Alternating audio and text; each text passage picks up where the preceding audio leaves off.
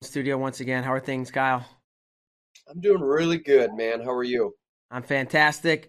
We are one day out from the top 100, um, from episode one of our, our top 100 American wrestlers of all time. Gonna be counting down numbers 100 through 91. Kyle, do you have any guesses who might be on the list? I have a couple. Uh, boy, if uh, John Smith and Jordan Burroughs don't make the top 100, we we got some real issues. I'm talking 100 through 91. Oh, you said the list. Okay, so I just uh You, anybody just who wanted to think, sure. yeah, that's a it's a not a fair question because you know, um, I know, I know, it would be tough to actually think- guess who's up that high. that's true. That's very true. It uh, and we talked about this when we we spoke briefly. Boy, it's it's a daunting task, and a, a few people have asked me about how the how you went about it in the process, and it is uh it took a long, long time. Yes, yes. As is, it will appear tomorrow. Really excited for that. Hope folks get a chance to check it out. Um, but let's not waste any more time. I want to get to our guest today. It is Evan Wick. He is now at Cal Poly out in beautiful San Luis Obispo, where it's like paradise weather by the beach, always beautiful.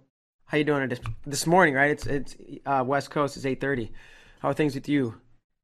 Pretty good. Uh, it's a little sunny outside. Um, super nice. I went outside and just read my book and kind of soaked up the sun a little bit and chilling out. Got a busy schedule today. Um, training, just losing weight for Michigan State. We got coming up on Saturday. Uh, we're flying out tomorrow. Super excited for that. But other than that, I'm doing great. How you guys doing? I'm I'm fantastic, man. I'm glad to get a chance here to catch up with you. Um, and I don't think we've had you on the show before, and I like to start this kind of a lot of ways with the same people, right? Just kind of taking things back, and I want to get to college and the Michigan State Open and and present day, but you know, everybody's got a story of how they got into wrestling, and I'm just curious, like, what's you? How old were you? How did it get introduced to you? What are your earliest memories? Um, stuff like that. I was 11 years old, and I think a lot of wrestlers, like their story starts out with their dad was a wrestler, or like their family is very serious into wrestling. My family never like we were actually a big football family, but I was way too small to be a football player back in the day. I was like the, the weight limit was like 140 pounds in Pop Warner for I think sixth, seventh grade, and I was like 75 pounds. So I was just getting clobbered by guys it's kind of miserable. And I remember we, I asked my parents if I'd go to wrestling practice, and actually Xander didn't go with me to that wrestling practice. He had like drama or something, and I had wrestled a couple kids who weren't really that great, but they'd been wrestling for like two or three years. And like my first day in, I went in and was like, I just wanted to hurt people, so I like went in and just tried to beat up people as much as I could. I'm not that kind of wrestler anymore, but that's who I was back in the day. And I remember I just my first tournament ever, I just like throw guys in head and arms. Like I just reach for a head and arm as best I could. I just pull them down to the mat and slam them. I took second my first tournament ever. Um, but yeah, that was in Lake Elsinore. Started wrestling there. My second year, I took second at Kids State. Um, and then after that, things were a little stagnant. And then we were trying to do private lessons. And we stumbled onto a guy named John Azevedo, who Ah. the year before was actually the head coach at Cal Poly San Luis Obispo. He'd retired and was doing privates with us, and then he landed at a high school position, so we followed him. First year in high school, I don't even think they had me like ranked in the to go to state or anything. Um, and I ended up going to state. I was ranked like fourth in state, but I choked and lost like round before blood rounds. Um, but then as time went on, I just really, really bought into Coach Azevedo's training. You know, just really selfless, really athlete oriented. I, I think I've probably seen the guy get mad like two times in my life. Um, and I ended up my senior year in high school, attacking and pinning everyone at the state tournament. I got the Dave Schultz Award and went on to University of Wisconsin, wrestled there under Barry Davis for two years. I was his last match, took third NCAA's. Some people probably remember that. Of course. Um, and then um, coaching change. Chris Bono uh, was the coach. Wrestled there for two more years. Then took an Olympic red shirt during COVID, which honestly was like COVID was a really good refresher. And um, that year I wrestled the Olympic trials. Had some of the best performances I've ever had. Um, and then came back here to California to wrestle at Cal Poly. Um, and it was great because my brother ended up committing here. Um, John Azevedo is the is a SoCal RTC coach here. Um, my brother's coaching here in a kids club, so it's an incredible opportunity. Cool, man. There's a lot to unpack there, uh, and just for everything you said, I got a, a bunch of questions. We'll just start with back at the beginning, right? You're like, uh, when I first started, I just wanted to like hurt kids, and that's not your mm-hmm. style today. But what? Why was that? Was it because you felt you were behind, like with with technique or understanding the sport, so it's just like full on aggression was going to get you wins at a young age, or were you like, were you an angry or or physical or very aggressive young kid? Oh, I was an angry and physical aggressive kid. I don't know why. I just I wanted to like I wanted to hurt people as best I could. I remember I'd get like double arm barred back in the day, and I remember I would be like down there, and the kid would have both my arms, and I would like pull their arms like this and hope I could hurt him. And I had some kids I would hurt them from I would be double arm barred, but I was just like from bottom getting double arm barred. I pull my arms in, and the kids like elbows would squeeze out, and they'd start crying. And I was like, I don't know. I just I I was weird like that. I just wanted to hurt kids, and I I, I didn't really get hurt a lot either, so yeah. it was easy. Okay. Um, how would you describe your like? Because like that's not your your style today.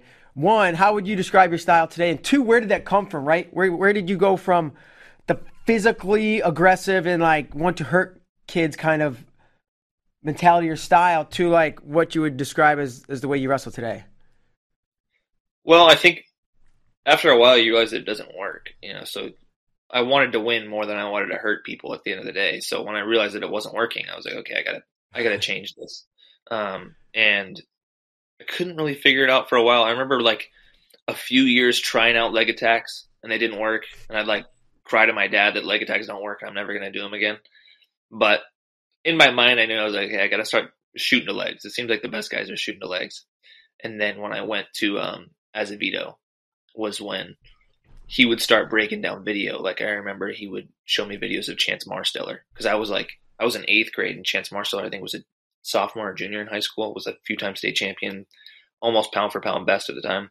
Yeah, for sure. He showed me a bunch of videos of Chance Marsteller and his technique, and I really then kind of transitioned from I want to hurt people to I want to show my skill and my technique and, and what I've developed. So after that, I've just really started to develop into a style where I want to be versatile and be able to attack people from from different positions and catch them off guard.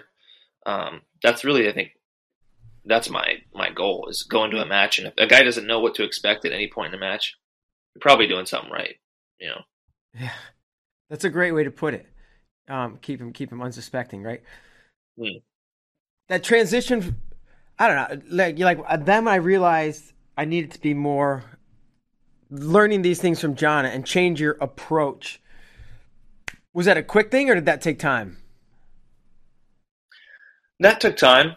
Um, I think in the beginning I was a little stubborn in my ways. I was I was like ex- had a lot of match anxiety back in the day. So as much as I would listen to him, I was a good listener. I was coachable.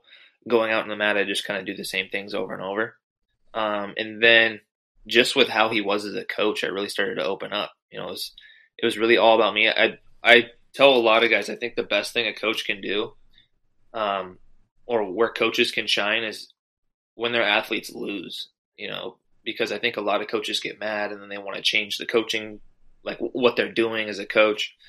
Where really, I think the best coaches I've had is when you lose, they look at everyone and say, we're going to do the exact same things, right? Like this program works. What we're to, what I'm doing right now, what I'm coaching you guys to do wasn't a mistake. I don't care if you guys lost, right? We're going to keep doing this because this is what it takes to get better.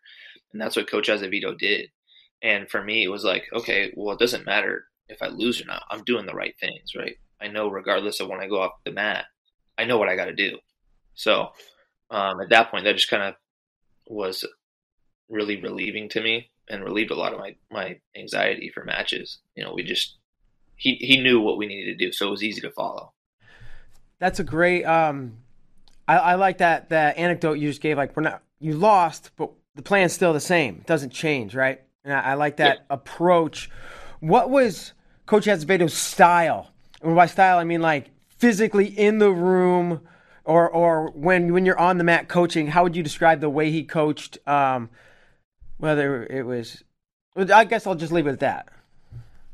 So as a as a coach on the mat, I can tell you he was very very very calm, right? And it was probably easy because I was an eighth grader at the time, so it's like I know if I was coaching an eighth grader, I'm not going to get like super anxious, you know, before the match or anything. Because I remember a few times my my dad was my coach, and I, I I love him to death, but he's just like full of anxiety and he's a he's a nervous wreck sometimes. And I would like I remember I'd throw up sometimes. I was I was so nervous. You know, my dad's screaming in the corner, all this stuff. And when Coach John got on the mat, it was kind of like you know you watch Cael Sanderson in the corner, just super quiet. He just tells you what you need to know. You know, there's there's no extra. You know, it's like okay, like he would tell me if I couldn't score on a guy, he'd tell me something. Like I remember in the freak show one time, he's like, fake club inside arm this side, right? And I did it, and I couldn't touch the kid's legs, but I did. I got so deep, and I took the kid down, and from that point on, I was like, I'm listening to this dude, right? But so calm, it just really calmed me down in the match. You know, I think a lot of athletes need that. You know, it's not it's not so big of a deal that the coach needs to panic in the corner, but in the room, he's he's pretty intense. Not like yelling at people, but he expects you to be drilling hard. He expects when we're going live, you're focused and you're trying to score points. Um, he's yelled at guys a couple times in the room. I was never really the uh, the target for that, but I can't. I think he yelled at me once. I was rolling around at Iowa Nationals my sophomore year in high school. It's weird that I remember all this stuff. It's great, but I was like, I was beating this guy. I think it was Bryce West was his name from Iowa and um, I was beating him pretty good. And then I I chose bottom in the second, was rolling around, and I got stuck on my back once. And then I from I went from like winning by eight points to only winning by two points, and he screamed at me from the corner. I'll never forget it. First time I ever heard him. He, he never swears. First time I ever heard him swear in my life.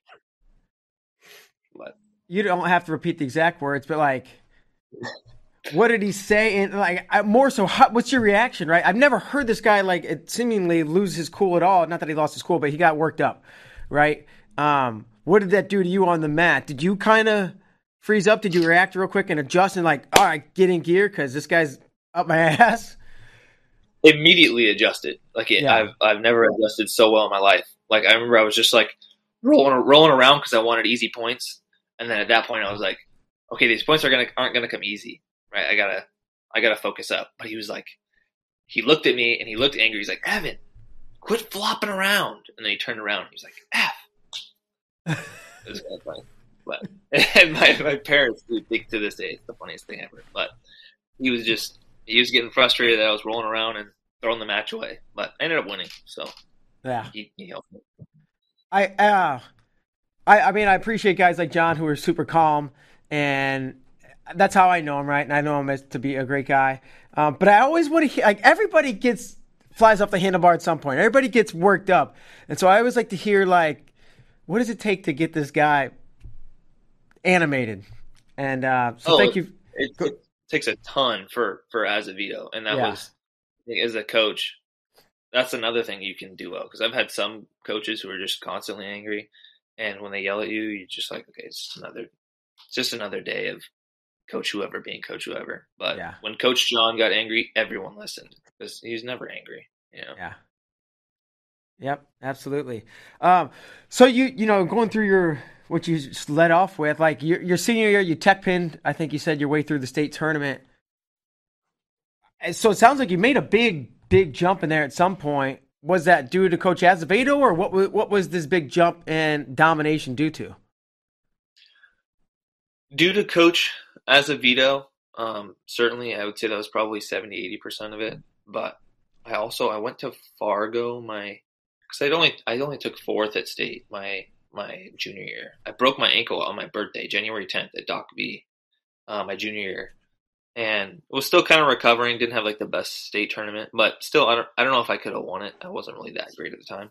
Um, but then you know, because I broke my ankle, I had to take a break.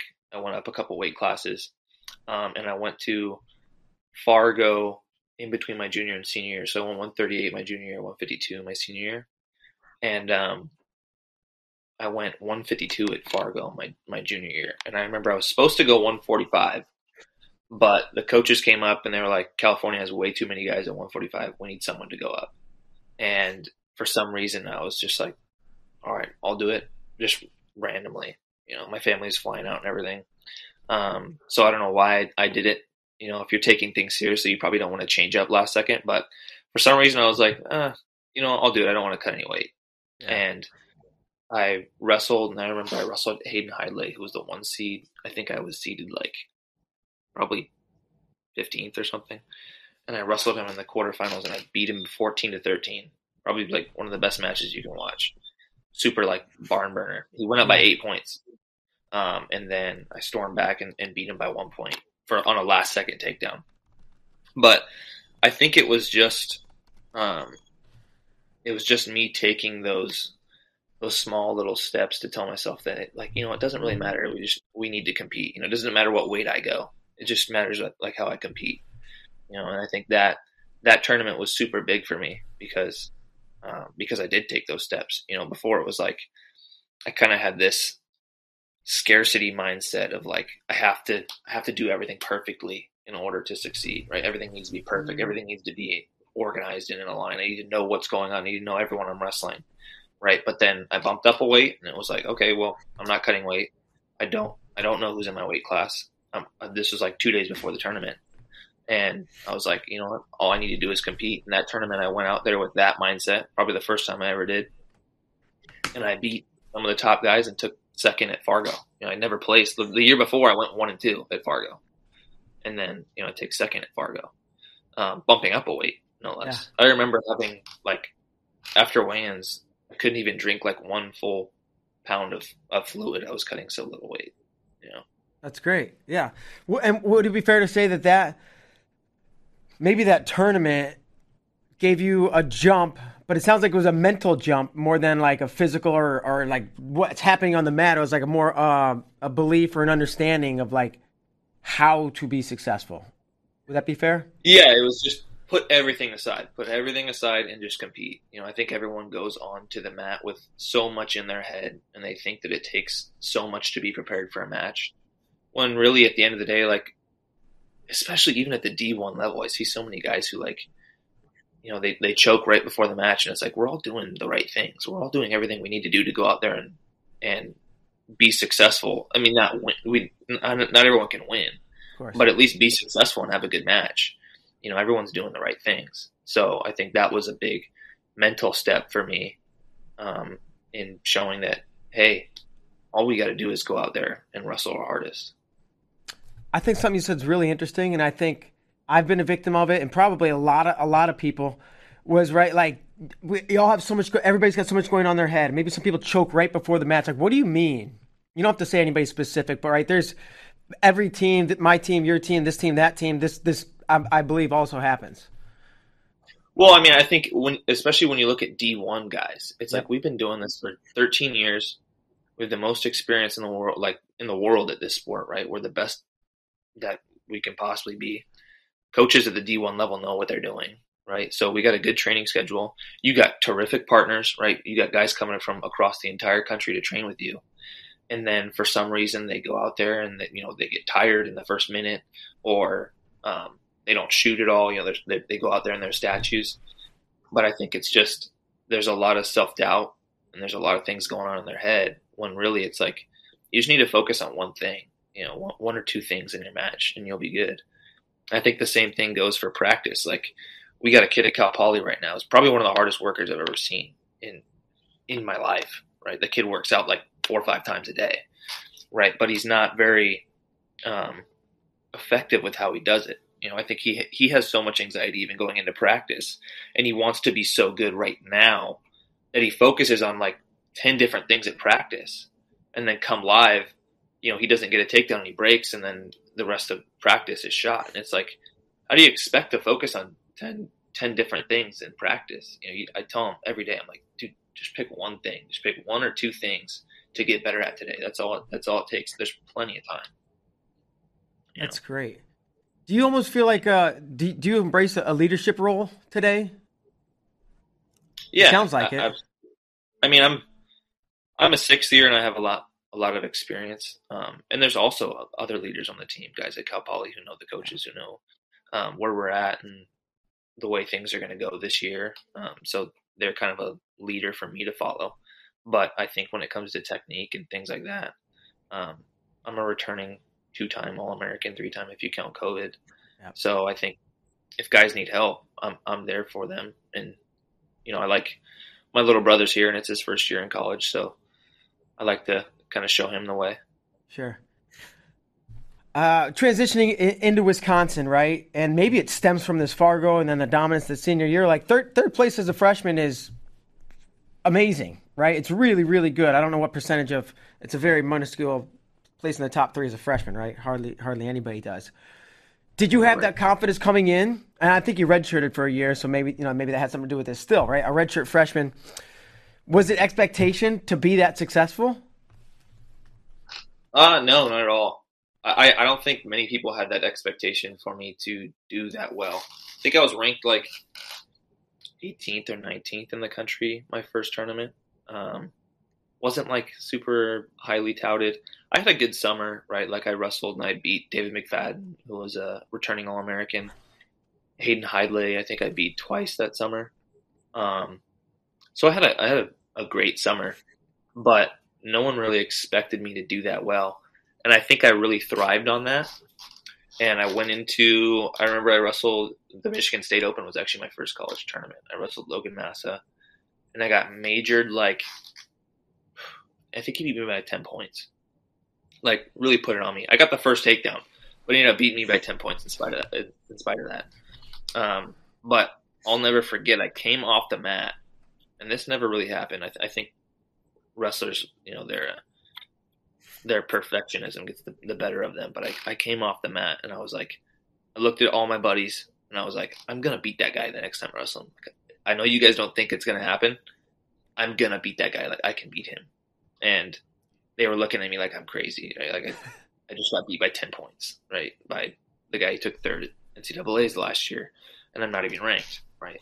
Finished up that tournament, had a great tournament, then went to Bakersfield, beat another couple ranked guys, wasn't too crazy. Um, then the week after that, so two weeks later after I lost to Logan Mass, I wrestled him at the Cliff Keen Las Vegas, and he was the three ranked guy in the country, and I beat him eight to four. I remember I, wrote it. I wrote it down a couple times. I had like a um, social work class or something at Wisconsin, and I wrote it down. Evan Wick defeats Logan Massa like 10-4, a bunch of different situations, but just like me beating him, you know. And that was um that was pretty important. But I just went out there. I remember like pretty carefree, not worrying how the how the match went. I was just gonna wrestle my best. You know, when you know you can beat the guy, you just it's like, well, I can beat him. All I got to do is wrestle the way I wrestle. Um, so I did, but then I remember after that, things kind of went south. Like I, I, I went to over winter break. I went and I came back, and like I don't know, my pace wasn't right or something. I was getting tired in practice, and it was just all mental. I think um, lost to a couple guys I don't think I should have, um, and was really just beating myself up that whole year. I think I lost like six times after I beat Logan Massa. Um, in between NCAA, Big Ten and NCAA's. Uh-huh. Um, and then I went to NCAA's, and I remember I was like, you know what, forget it. Like, I'm just gonna go out there. Same thing like when I wrestled Logan Massa. I was like, I'm just gonna wrestle the way I wrestle, right? And if that doesn't, there's nothing more I can do than wrestle the way I can wrestle, right? There's that's just the way it's going to be, right? I'm not going to worry about anything else. I'm not going to worry about matchups, what he's going to do, all this stuff. I'm just going to wrestle the way I can wrestle. And I ended up taking third. Um, so that was that was an awesome, awesome year. And I don't think, think at NCAA's I was ranked or seeded 11th, so I still wasn't even ranked to place there. A lot of guys during their, you know, the first year of full competition season in college, it's like it's a grind, even if you're redshirting your first year, but there's not the pressures of competing and making weight every week could that have been part of the reason of this this six match lo- losing lull, whatever you want to call it, after you beat Logan, and then you started to dip a little bit? Could that have been just like the season wearing on for you and never having experienced it? I think the amount of competition, yeah, but I wasn't cutting weight um, at all. I think I weighed like 169. I actually I certified for 157 that year. I was Okay. so small. I legitimately certified for 157. Um, so I was small, not cutting too much weight. Just like I don't know, I just got in my head before matches and locked up. Like I was always the guy in college or in high school and my the beginning of my college to like I was gonna shoot as many shots as I needed to. Right? Like I'm just gonna attack and attack and attack. And somewhere along the line, I remember I, I wrestled Isaiah White. And I think I shot like one time in that match, and I was like really odd. And my coaches noticed that it was odd, but just like going through some mental stuff, and um, finally got through it at the end of the year. Okay, let's fast forward NCAA tournament, freshman year, third place match. You wrestled um, Marsteller, right? Yep. And you mentioned earlier in this interview, right, when I think maybe you were in eighth grade or something, and Azevedo showing you this tape of Chance Marsteller, who's this, right, uh, this like pound for pound, one of the best guys in the country as like a 10th grader. Now you're competing against him in the in the third place match on Saturday morning. What was that experience like um, before, during, and after? Because you didn't know you were wrestling because you had the Conti semis, right? And that Saturday is probably kind of goes fast. But like, what do you remember about that day and being like, I okay, I've had a good run. I'm here, find myself in third place match against Chance Marsteller. And you've kind of explained to us a lot of the ways your head has evolved and grown, right? Your mind throughout the years.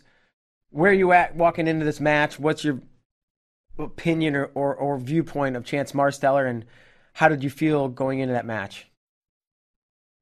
Going into the match, I, I felt pretty good. I mean, you, you make it to the third, fourth place match at NCAA's as a freshman, and there's not really that much that much pressure at all to compete. So I remember going to the match thinking, ah, you know, whatever happens, happens. You know, which was probably a good way to think. You know, I don't I don't think you need to absolutely believe you're going to win in order to to compete well. Um, I've I've had a, a lot of matches where you know I, I went into it, Chance Marsteller's match, for example, where I was like, I could probably lose this one. You know, I could I could probably lose this match, but I'm going to go out there and, and give it my all. And um, it was probably good that you know you only have like 45 minutes in between that Conti semis match and then the third fourth place match. So I didn't I didn't have much time to think about it, you know. And two, I remember after I I wrestled I wrestled Alex Marinelli in the consolation semifinal, and my forearms were like completely shot, you know, just grabbing wrists and like locking my hands a lot. Um, I locked up a couple cradles in, in that match. And I remember my, my forearms, I couldn't even like open my, my hands. My forearms were, were cramping so much. Um, my, my trainer basically just for like 30 minutes had to like roll out my forearms, you know, and, um, it was probably good just to get my mind off that. I didn't even know until like probably 15, 20 minutes before the match who I had. I knew I had Marsteller. Um, but he was, it was definitely on my mind that you know, I had been watching Chance Marsteller video with my high school coach for like three years um, before, and I was kind of nervous about that, to be honest. But once I went out on the mat, and I was like, eh, last match of the day, last match of the season, let's just make it happen. And I actually, I wrestled pretty well. I got to my leg attacks. He was actually up four one going into the second. He picked, I picked top, and then I ended up pinning him in like 20 seconds in the second period when he picked when I picked top. Um, he tripoded, I cradled him, rolled him through, and pinned him. When you picked top, did you were you thinking cradle or were you just thinking top? You know, turns, whatever, pins. I looked over at Barry Davis, and I remember Barry liked me to pick top a lot. Uh, Like there were sometimes he made me pick top. I wasn't necessarily comfortable with it, um, but I remember I looked over and he was like, "All right, we're gonna pick top." And when when Barry told me to pick top, or like Barry knew I was good at a cradle, so I was like, "All right, I'm going for a cradle." And I don't know, I don't know why Marsteller tripoded there. I mean, you got to know. I mean, throughout the whole tournament, I pretty much cradled everybody except I think maybe Logan Massa in the in the round before the quarters. I pretty much cradled everybody, so he had to have known that it was coming. But um, he tripoded. I remember he reached back for my head, and I just locked up the cradle and suicided it and um, cradled him. But I knew for sure, um, especially at, at the time, I, I couldn't really turn high level guys without the cradle. You know, so I I was going for the cradle. Yeah, I remember that clear as day. I, I, I was, I was surprised. I was shocked. Right, I was like, "Holy yeah. cow!" I think a lot of people were right. Um, so, and congratulations. That was that was uh, a, a, fantastic finish, right? I'm sure to the end of the freshman year. Um, you come out, you All American again uh, as a sophomore, and I think the next year, if I'm remembering this correctly, was the COVID year. Yep. Right, and then and then you make the decision to to leave. Um, and I don't know if you initially knew you were going to go to Cal Poly or not. I think there was a couple schools, right? But what what was the decision to leave, and and your reasoning behind that? Um, I just really felt like I, I needed a change of scenery. When you're at the same place for, for five years, um, I don't know. It's it's it's kind of tough to do that day in and day out, you know. And I, I think the reason that I did it was because I went, um, I went back over COVID to um, California, and I was living there and I was training with my high school coach, right? Um, and just from having something like a different experience again, like going from Wisconsin and having that experience, and then coming back to California and, and getting a completely different coaching change, I'd gotten exponentially better, right? And I was like, okay, I just I need something different this year. It was a little stagnant at Wisconsin for me, at least. So I just knew that in order for me to get better, I to get the best I can this next year. Um, I need I need to go somewhere else. I need to I need to seek a new training situation. Um, and it was tough. I mean, I I'd been at Wisconsin for five years. I, I missed the place in the summer, at least, not in the winter. But um, I don't know how Ben Askren Ben wants to live there. I think the rest of his life. I don't know how he's going to do that, man. That's it, that's living in that cold is is too much for me. Yeah, same here. Um, prefer the warm weather. No, I, I don't want to do that but uh, uh, it was it was just I also knew I wanted to be somewhere that I was like truly happy. The best times, the times that I've competed my best were when I was I was like my happiest. Um, when I beat Logan Massa in my freshman year, I was like just like that was probably one of the one of the best times of my life. The team was super awesome. Um, I love those guys. Um, I miss those guys. Um, so I knew that I need to go somewhere where I'm going to be happy. So I picked either between Cal Poly, um, where I figured, you know, my brothers, my high school coach, I got some friends on the team. Like that could be a really good training situation. Um, the coaches are doing some great things. You know, Bernie Truax was the first All American here in like 10 years. You know, took fourth place right around my weight. You know, the, so the coaches knew what they were doing, and I knew that. Um, and then I could also go somewhere like Penn State, right, where they're always bragging about having fun and being happy and how important that is. And I, I, I know for sure I could have been happy at, at Penn State, you know, so that was, it was a tough decision, man. Um, picking between those two schools. Um, but ultimately I wanted to be close to home. I wanted to be in good weather. I know I'm probably going to come back out here, um, after college anyway. So I was like, why go all the way to Penn State and come all the way back to California, um, a year later? when I know I'm going to end up here anyway. Yep. So. Great. Um, and, and, I think I mentioned you briefly. Like Jon Sioredas was a teammate of mine, right? He's your head coach at Cal Poly. He was tough as nails. Uh, do you? Does he wrestle? Do you in scrap with you guys at all? He's um, he's gonna be doing it pretty soon. He had like, he had like arthritis in his knee or something. He had like bone spurs, so they went in there and like shaved it all down.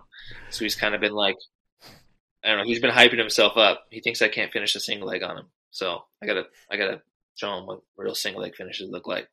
I'll um, just I'll tell you this: he he doesn't shoot a lot, but when he does, watch out. He used to be he was recruited as a 133 pounder, so you know. Oh my god, 140. I think he was recruited as a 33. Had this dyed blonde hair. Yeah, little guy, but then it was like, oh, 41. Then it was, oh, 49. Then it was like, okay, just like, I think it was 65 in the end. And I think he transferred to Chattanooga, but yeah. Yep. Yeah. He was a little guy. Yep. Yeah. Um, I don't know, like uh, we talk about this year, but the freestyle success you had, right? You were third at the mini tournament, um, at the Olympic trials. I don't know, and like you were seeing that success as a freshman at the NCAA level, Now, you know, you're still in college and you're starting to see success at the senior level.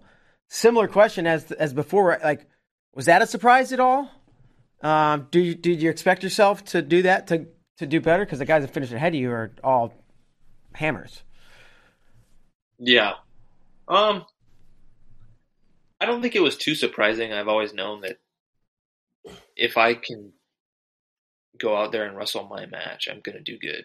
You know, the times where I really underperform is when I'm, like I've said before, I, I get in my own head and I just limit myself. You know, I think when people talk about the mental battle being the biggest battle that athletes have to overcome, like it's totally true.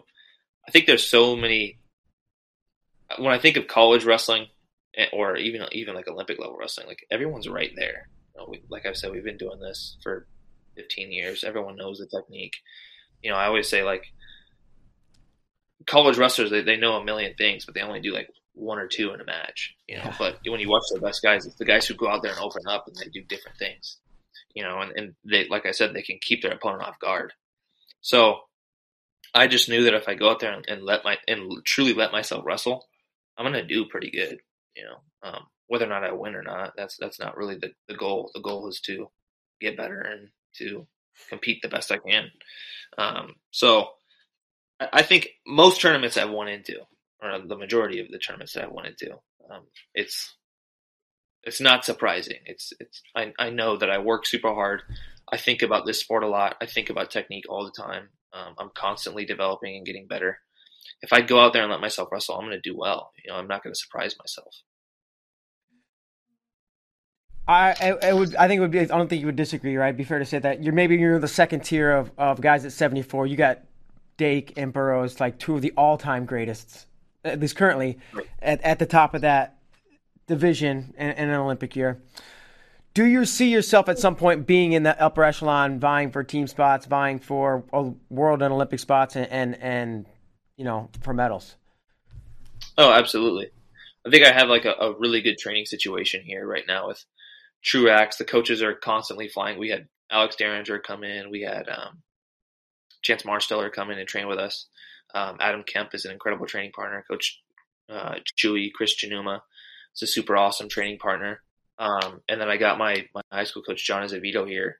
And I've just like, he's someone who's surprised me with how much better he can get me, right? Like every, every day he comes up to me after practice with something that's like, you know, if I have a bad day, and I'm thinking in my head, you know, what, what do I got to do? What's the next thing I got to do?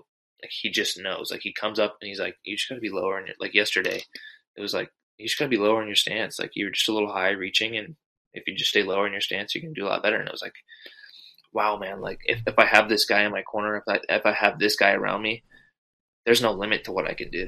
You know, um, and being the way I am here, like happy, being in a good team environment, having coaches who truly care about me, I know that that's going to be a recipe for good mental success as well. You know, like you can be in a place, you know, I could have went to Penn State and had all the best opportunities, had all the best benefits, good training partners, um, whatever they have, free snacks, whatever they, they got good guys coming in, mental, mental people coming in. But if I'm not happy, all that means literally nothing you know, and I've, I've been in that situation before. You know, Wisconsin's Wisconsin was a pretty good training situation, but I just felt like I wasn't truly happy there, at least with my wrestling.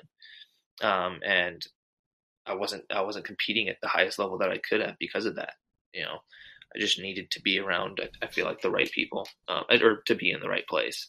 Yeah. Um, so I feel like with where I'm at now, uh, my mental success and my technical success are are, are going to get substantially better it's interesting you made that point from that Azevedo was like just just lower your stance a little bit. Like small things, right? Like you're you're mentioning earlier this teammate of yours who is very dedicated and works super hard, but he's focusing on ten things every practice instead of like one little thing, lower your stance. And it's not even like a move, right? It's like I guess you would call it positioning. It's positioning. Yep. That's all it is. So I, I really dig that. And, and we're kind of we're, we're winding down to the end here. We've got a couple segments. Um, we like to play with our guests, and the first one is with with Kyle Klingman over here, who's been sitting by so patiently in front of Bob Dylan. But uh, you actually have an out. You look like you're outlined of his face. You actually, you set it up today like you're you are Bob Dylan. Anyways, go ahead. You have the floor. I'm honored. It's our segment called Sweat It Out Five Questions for Evan Wick. Are you ready to play?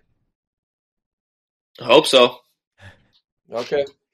We'll see what happens here. Number one, actor Keanu Reeves plays a former hitman in what movie franchise? John Wick. Yep, you got it. Number two, I asked you this question a couple years ago when it was track wrestling in our seven minutes feature. So I'm going to see if you have the same answer. Who knows more about wrestling, your mom or your dad? I can't even remember what I said back then. Ooh. See, this one's tough. My parents are watching. I would, I would have to say my dad probably knows a little bit more about wrestling. Uh, my mom's probably more. She likes to focus more on the mental side, I guess. Um, but my dad, my dad can tell you literally every single match I have ever had. Like, and I'm not joking. Every single match I've ever had. Me and all my brothers. How, what would your mom say to that? To the answer to this question was, would she agree? I think she would agree, but like she took us to a lot of practices. Like she took us to the majority of practices, I think, when we were kids. So she might get a little offended by that. But um, I think my, my dad like watches all these shows. My dad watches matches all the time. Um, so I'd have to give it to my dad. All right. That's what you said last time, so you're consistent here. So yeah, I'm giving you that to you. All right, number three, you have to tell me either who the character was or who the actor was who said this. Rule number 76 no excuses, play like a champion. That's Wedding Crashers, Vince Vaughn. Um, Yep. what was the scenario in that? Oh, okay, I don't remember. But Oh, what- say it again, got it. Kyle. No excuses. Rule number 76 no excuses, play like a champion. Yeah, I, mean, I don't know. Sometimes they were crashing a wedding, or maybe when they went Yeah, to the house go back and afterwards. Was it in the beginning? those are all completely made up rules. Even in like they're just spitballing them, right? Yeah, they were. Yeah. They were. That's the beauty of it. Uh, number four, who were the first twins to win CIF state titles in the same year? Well, you could either say Evan Wick and Xander Wick or Jeremy Thomas and Justin Thomas. We both won the same year.